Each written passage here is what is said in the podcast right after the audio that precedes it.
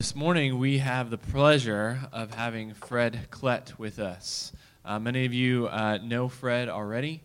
Uh, as he informed me this morning, he is the man who is known for having the ram's horn, which he brought with us, uh, with him. We're excited about. Uh, but uh, Fred is involved in Chaim Ministries. That's, really well. Thank you. I try. I took a very little bit of Hebrew in seminary. I know enough just to be dangerous. there you go.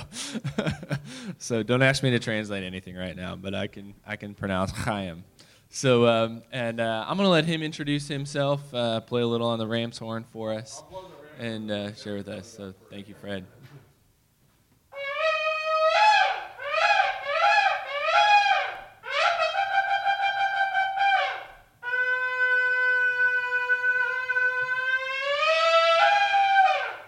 Yeah, I think if I blew the ram's horn with uh, this on, it would it might have blown out the system, blown a circuit or something. So anybody wants to look at that later, you can. So our work is called Chaim, which means life in Hebrew. Uh, maybe you've seen Fiddler on the Roof or something like that, and there's a big production number to life, to life, L'chaim. Uh, L'chaim means to life, and uh, it's an acronym for Christians Announcing Israel's Messiah. We started 1989 because uh, we felt there was a need for a reformed approach to Jewish evangelism. I had worked with InterVarsity for four years as a Jewish evangelism specialist at University of Pennsylvania, which is a campus with a huge Jewish population. And uh, that was a baptism of fire because there was a professional anti missionary on campus training his disciples to refute Christians and oppose everything we were doing. So, uh, you know, we'd go out and hand out literature on the campus walk, and uh, they'd stand next to us and tell people not to take it. We'd put up posters for an event, they'd come around and tear them down. Uh, so we, we'd have to like go out at one in the morning and put things on and tape them onto the kiosk so that they'd still be there in the morning. So it was an interesting uh, experience. Uh, I took a 12 week course in how to refute, how to prove Jesus isn't the Messiah because uh, I wanted to find out he, what he was teaching, and he wanted to find out who I was. So it was an interesting time. so I was with InterVarsity for, oh, this is loud, huh? I was with InterVarsity for four years, and then uh, worked at the, the, last PCUSA ministry to Jewish people. Was in Philadelphia called the Messianic Jewish Center. I worked there for a year. Then I was encouraged to start Chaim as a reformed, distinctly reformed ministry to Jewish uh, people the, the old PCUSA work was very dispensational.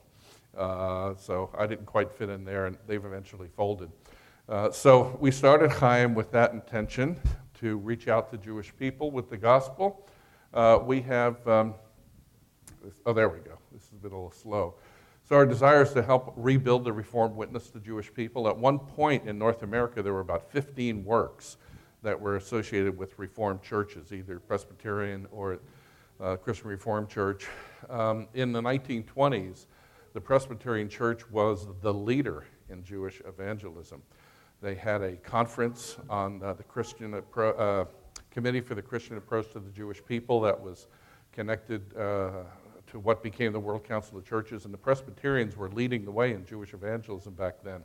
As our churches suffered their own splits and liberalism and so on, we, we kind of let Jewish missions go a bit. Uh, and so our desire is to help rebuild that. And we do that in a number of ways. First of all, direct evangelism, and I'll be talking about all these things, motivating and equipping churches, fellowship and discipleship for Jewish believers, and then reaching out to other Jewish people, not just kind of American Jews, but also Israelis, and we have Russian immigrants I'll be talking about as well. Okay. The Jewish people are what missiologists would call a hidden people based on statistics. A hidden people is a people uh, in which less than 1% to 2% are believers in Jesus. The Jewish people are way under uh, 1%. there are about 300,000 Jewish people in the Philadelphia area. Okay, it's about one tenth of the population of the Philadelphia area is Jewish. I have been involved in Jewish ministry there since basically 1980. Uh, about I went to seminary in '78 and was started getting involved in Jewish ministry when I was at Westminster. So I pretty much know what's going on in Philadelphia. We had a, a coalition of Jewish ministries in Philadelphia that used to meet monthly. So I kind of know where the Jewish Christians are, the big churches, and kind of I have a feel for how many are in all those churches. If I give a very exaggerated estimate of how many Jewish Christians there are in Philadelphia, there's, I, I, can't, I can't come up with 500. Okay? Now, if you have 300,000 people, 1% would be 3,000. So let's say I'm way off, and let's triple what I think there might be. Let's say there are 1,500. I don't think there are. If there are, I don't know where they are. Uh, that would only be one half of 1% if there are 1,500, which is about double or triple my most generous estimate. So, the very small percentage of Jewish people believe in Jesus. Uh, an unreached people group, they say, is one in which less than 10 to 20% are believers. A hidden people is one in which less than 1 to 2% are believers. And the Jewish people are really a hiding people group. Not just hidden, they're hiding because they're aware that Christians want to convert them and they don't want to be converted. And uh, part of that is they feel that uh, they've been persecuted by people they perceive as being Christians uh, they would see, you know, the Pope and Billy Graham and Adolf Hitler all as being Christians. Uh, 50% of the Jewish people live in the northeast corridor of the United States, 50% of the American Jewish population. Uh, in, the, in the United States, we have roughly the same Jewish population as Israel. Uh, just recently, Israel moved slightly ahead of the United States by maybe 100,000, something like that. Uh, so we have a large number of Jewish people in the United States. Most are in, say, Washington up to Boston. And then we have another uh, big group out in LA, about half a million. And then in southern Florida, about 700,000 Jewish people. So Northeast Corridor, West Coast LA, southern Florida, and then other major cities um, as well. In Philly, we have about 800, uh, 80 to 100,000 Russian speakers in Philadelphia, and about half of them are from Jewish background. This is my associate, Rick Anderson, who's from a conservative Jewish background. And uh, we're here in an adult daycare center, and this is an older Russian Jewish woman that took a, took a shine to, uh, to Rick while he was there. Old Jewish ladies like him, they like to pinch his cheeks.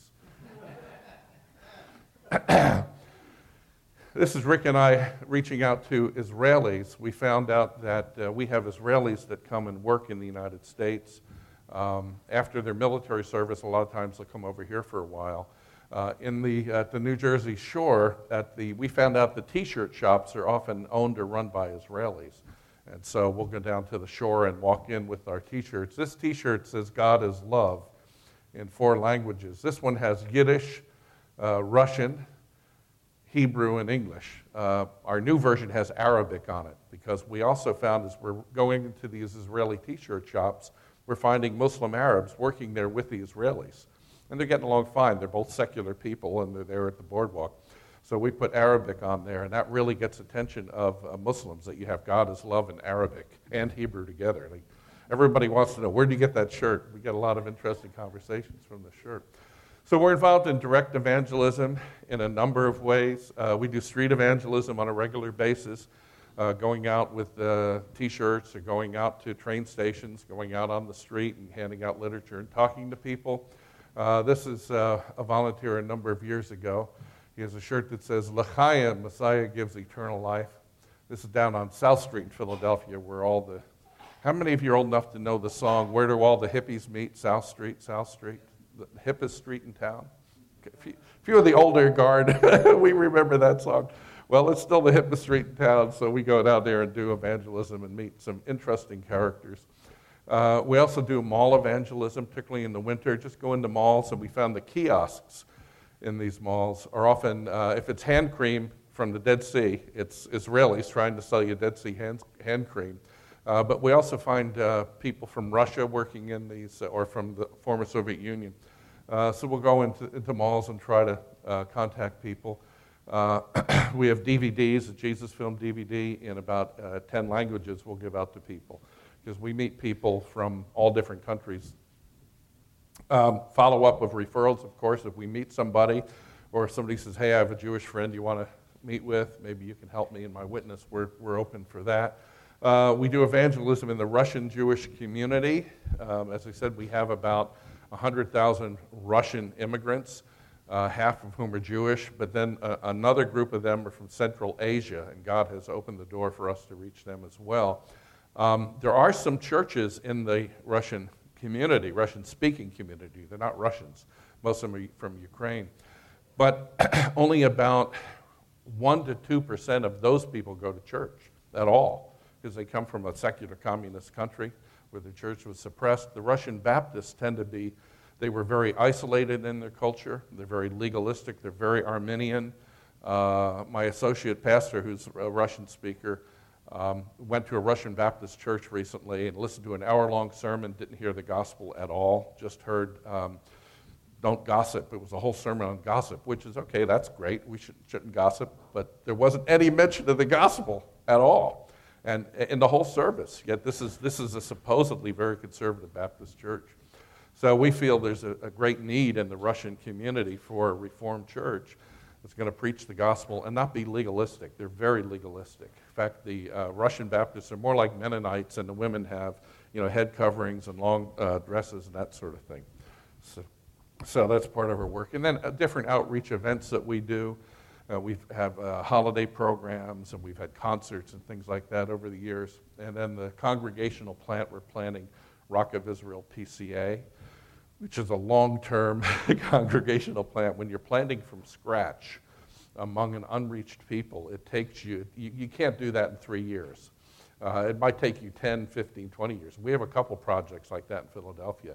We have an Albanian church plant. We have a Chinese church plant. And I've talked to those brothers doing that, and they're saying, yeah, we're looking at, we're not going to be self supporting, uh, self uh, propagating, and self governing church for 15 years, probably it'll take, because you have people come to faith and you disciple them. It might take five years for them to come to faith. So when are they going to become an elder? You know, they might come to faith and they're, they're divorced or they're in the middle of some situation or they're, they're illegal. They're getting their immigration status together, so it takes a while. This is Rick and I at the uh, boardwalk, and uh, this one has Arabic on it. So you have uh, Elohim Hu Ahava, that's uh, Hebrew, and then you have Bog Ist Lubov, that's Russian, and then uh, Allah Mahaba, uh, God is love in, in Arabic as well. So we have fun with the shirts. this is one of the t shirt shops. Rick is an interesting guy. He has an uncanny memory, and he's memorized whole books of the Bible. And he told me that when he first came on staff with us. And I said, Well, and then he told me his father did Shakespearean acting. Is it? And I said, Rick, why don't you dress up as a prophet and recite Isaiah or dress up as Paul and recite the whole book of Hebrews, which he can do? So uh, he, he did. so he took my advice, and he, he is a, he, he's, he's an interesting guy. I mean, the way his mind works, he can just memorize whole books of the Bible, something I can't. Uh, but I have other gifts that he doesn't, so it, it, works out. He's a great guy. Rick grew up in a very Orthodox Jewish background, or not, or very conservative, Orthodox leaning background, let me put it that way. Conservative Judaism is the middle, kind of middle road Judaism, and some of them are more Orthodox leaning, some of them are more liberal.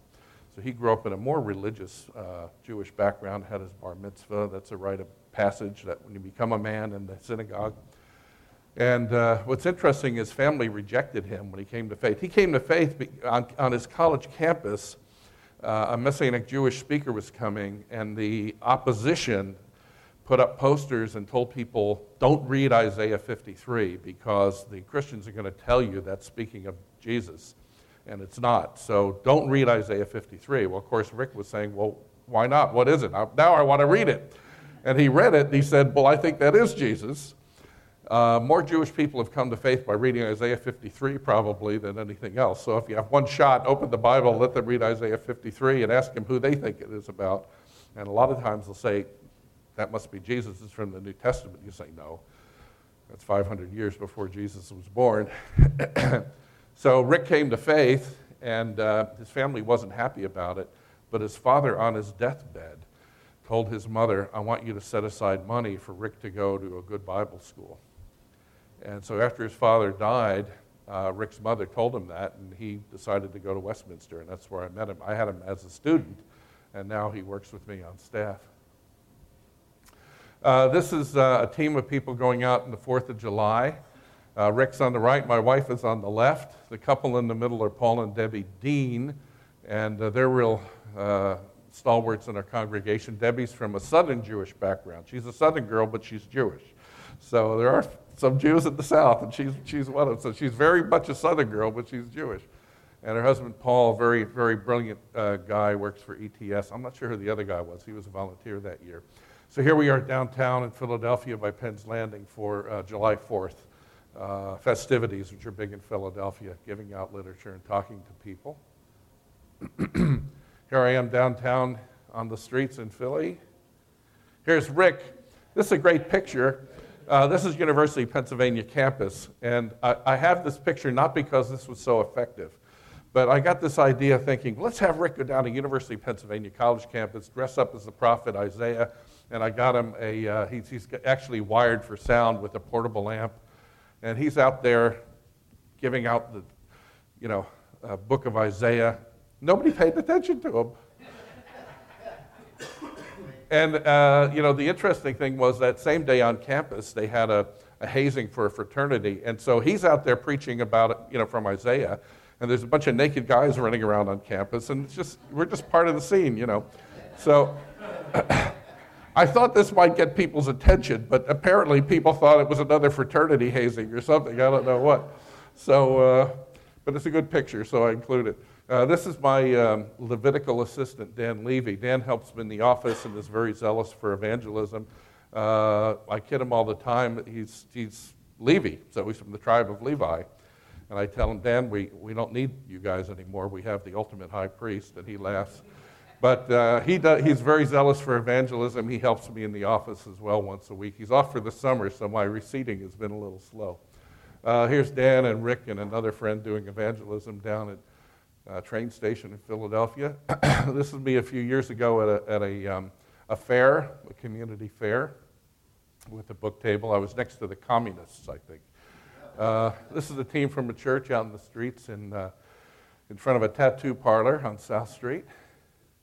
Uh, here we are just from this um, 4th of July. Uh, the fellow on the left, uh, it was born in Uzbekistan. He's one of our Uzbek people. And Richard is on the right. We're down at uh, Penn's Landing during the fireworks. And uh, we made up a shirt this year uh, that says, Freedom, Messiah has set us free, freedom from sin and from death, and to serve God. And we have a track that went with that, and we gave those out. So this was just from a couple, you know, July 4th celebrations a couple weeks ago. Here's Rick in action, kind of mugging for the camera. He doesn't always look so silly. Uh, this is him more seriously, uh, talking to people during the big July 4th celebrations. Here I am down there. Uh, so that's direct evangelism in different ways. I mean, we, we, we, we try a lot of different things. We've done door to door, as you can tell, mall evangelism, street evangelism, different events, and so on. Uh, motivating equipping the church. This is me at the General Assembly blowing my big shofar. uh, going out and doing Passover Seders for churches. Uh, so people invite Jewish friends to these Seders and also learn how the Passover relates to Jesus and how to uh, talk about Jesus in the context of the Passover. Uh, this is at a big church in Philadelphia. I did a, a presentation on the Feast of Tabernacles, and it was interesting. All the Sunday school classes came in every age, all the way from real little kids all the way to high school kids. So I had to kind of every every five or ten minutes change my style for for the age that was there. The little kids were the most interesting. The high school kids were kind of. Huh. Uh, this is a Passover Seder, and a Jewish lady who came who wasn't a believer. That often happens.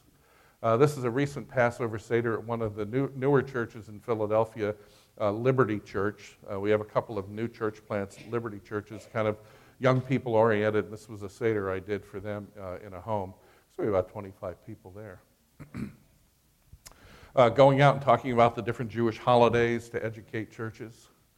Uh, teaching and publishing and writing. I've had uh, articles in a few different places, uh, Table Talk, and uh, I had an article on Jewish mysticism in, uh, on global wizardry by Peter Jones. Peter specializes in educating the church about neo paganism.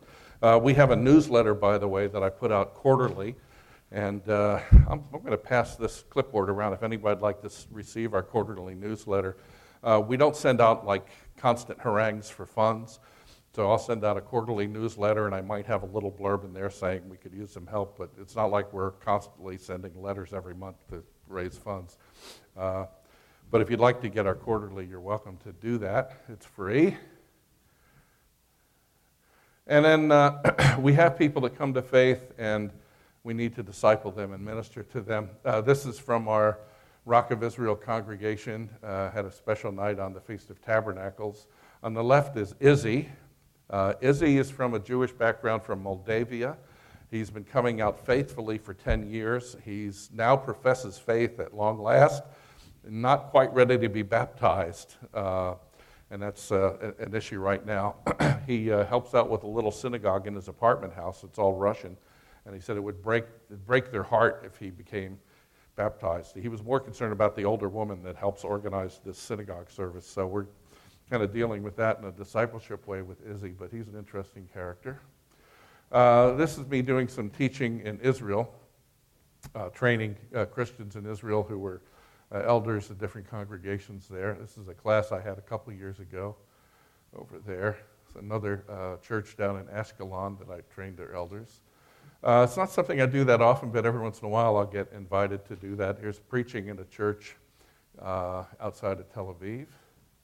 Uh, one of the main ways that we uh, disciple and evangelize is through Rock of Israel Church Plant. this is um, our little congregation. We felt there's a need. As I said, there are 80 to 100,000 Russian speakers in Philly. Half are Jewish, so you're talking about you know, 40, 50,000. Uh, there are other nationalities present Russian, Ukrainian, Georgian, Uzbeks, Kyrgyz, Azerbaijanis. Uh, the first guy that I met was from Azerbaijan. Uh, I mentioned also the Russian Baptists. Uh, I think we're unique in that we're PCA, we're Reformed. We're reaching out to Jewish people, also to Muslims and secular people who may not quite culturally fit in with the Russian uh, Baptists. Uh, this is early days at Rock of Israel. I was helping with worship back then. It's one of our first meetings. Um, right here gives you an interesting example. On the left is a man named Yasha Hanaka, and Yasha is from Azerbaijan. He's a uh, uh, what's called a mountain Jew, a Persian Jew. There are Jews that are not Ashkenazi Jews, like from Eastern Europe. He's, he speaks actually a dialect of Farsi as well as Russian. Uh, he comes out and is very open. He and his wife come out. I have a picture of his wife later. He's not a believer yet, but he's open and a good friend. Next to him is Orfan Alekperov. His mother's Jewish, mountain Jewish. His father's Muslim. He was my first Russian immigrant contact 20 years ago. Uh, he came to faith. I discipled him, and he's great in inviting out other people. Uh, the fellow on the right um, is uh, one of his old friends from Azerbaijan, uh, who he brought out, who's from a Jewish background as well. This is uh, one of our, our get togethers. Uh, to the right is Orfan's daughter and his wife Sevda. Sevda is Muslim. Uh, but she's been coming out faithfully and now professes faith in Jesus. She's not quite ready to be baptized, but she'll say she believes. Uh, Sevda's been fighting liver cancer for five years, and miraculously, she survived five years. Uh, they recently found some more cancer, so pray for Sevda to really come to faith. Uh, Natasha is one of our regulars. Her husband is Jewish, and she's worked in a synagogue, so she's not Jewish, but she's kind of connected. Uh, this is one of the little Russian markets. Uh, here I am with um, this is a young man, Eugene Alkali, and his wife. Eugene is from Romania. He came to faith a number of years back, and uh, he's a concert pianist, well known. He was sponsored by Leonard Bernstein. So he came out and did a concert for us while he was in Philadelphia. Uh, again, this is some of our, our people. Uh, to the right is a Kyrgyz couple. Uh, they're from a Central Asian com- co- country, Kyrgyzstan. Uh, this is our uh, man that plays piano for us once a month. Ilya Schmaltz. Uh, and he, he's from Lithuania, and this is uh, him entertaining some people after an event. Uh, this is uh, one of the local restaurants. We were doing evangelism uh, in the neighborhood there with a volunteer team. Again, this is one of our uh, gatherings, a Passover Seder. A lot of people come out to that, extra people. This is a feast of Purim festival. Read the book of Esther and you boo the bad guy's name. It's a lot of fun. So we do uh, all the Jewish holidays and preach Christ from them every year. Uh, this was our congregational poet, David, who just died this spring. Uh, David, after, after services during announcements, would get up and read a poem that he wrote uh, for the occasion. So we really miss David. He died uh, in February. Uh, his daughter and granddaughter still come out. And this is an Uzbek family. Uh, and the older woman in red, she just died about a month ago. And we had to minister to her family and help the daughter through funeral arrangements. And all, funeral arrangements. Uh, so this is Shaknoza and Manera, who just died, and her grandson David. Uh, this is Miriam. Miriam is uh, an American Jewish woman who came out and had a real attitude of saying, You're not going to convert me. But she's been coming for a couple of years now, and she came up to me and she said, You know, I don't believe like you do yet, but you brought me a lot closer to God. So we're, she's, her heart's softening gradually, but it's, it's, it's taking a while. She's quite a character who likes to kind of take charge of things. So she, she really pitches in and helps. So we appreciate that. Uh, this is Jean and Sevda. We had in our home a big uh, Easter uh, gathering. Um, so that's Sevda again, and my wife Jean. This is a little girl named Diora, and she's from Uzbekistan. Her mother uh, here, Martha, her real name was Marhaba. Uh, Martha came to faith and got baptized in our congregation. When she first coming, started coming out to worship, her husband stood outside in the parking lot after services and yelled and screamed at her. Uh, he didn't want her to be coming out to services, uh, but he's kind of mellowed down. We've met him. He still doesn't come out to anything.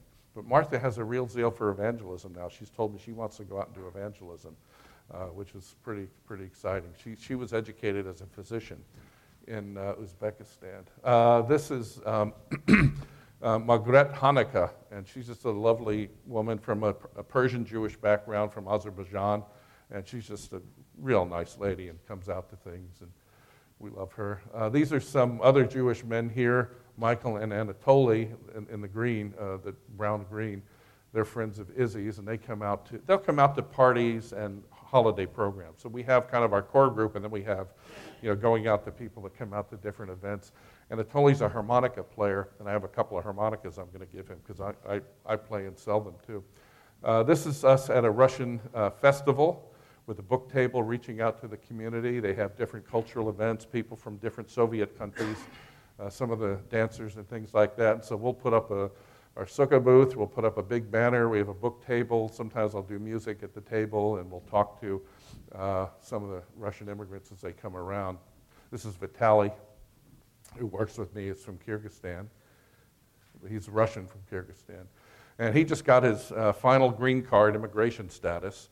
And uh, so we're glad he's going to stay around now. We're stuck with him now. Uh, we, we brought him over from Kyrgyzstan. Long story. I won't tell it all now, but the Lord provided him and sent him over. Uh, current projects we just had a street campaign during July 4th. Uh, we'll be doing some boardwalk evangelism this summer, of course, keeping on with Rock of Israel, keeping on with uh, Jesus Film DVD distribution as we meet people, uh, going shopping and, and other places.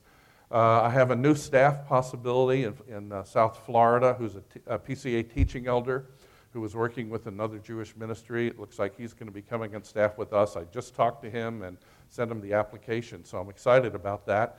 Uh, need prayer about that. I, would like to recruit somebody younger, though, than him, even, because I want to recruit somebody who's going to take over for me. Maybe five, ten years, I don't know, we'll see. But uh, pray for us to find new staff. I'd love to see somebody out in LA area. Uh, and I'd love to see somebody who can kind of direct the ministry and take over who'd, who'd be younger, carry it to the next generation. And uh, I've got some writing projects that I'm trying to find time for. So uh, I'm hoping to write a book on sharing the Messiah, really from a reform perspective. So I want to thank you for standing with us. I think I've taken up all my time. Uh, but if you have any questions, you can see me. Uh, again, there's the newsletter clipboard circulating around. It'll be on the back table. Please take as much of that literature as you want so I don't have to schlep it back to Philadelphia. Uh, I have room in my bag for the goodies that you gave me. So uh, thank you so much. And uh, please take a look at uh, the back table. We have different uh, pamphlets in Russian and in English. And I have one about uh, different Reformed people's views on the Jewish people and Jewish revival. So thank you so much.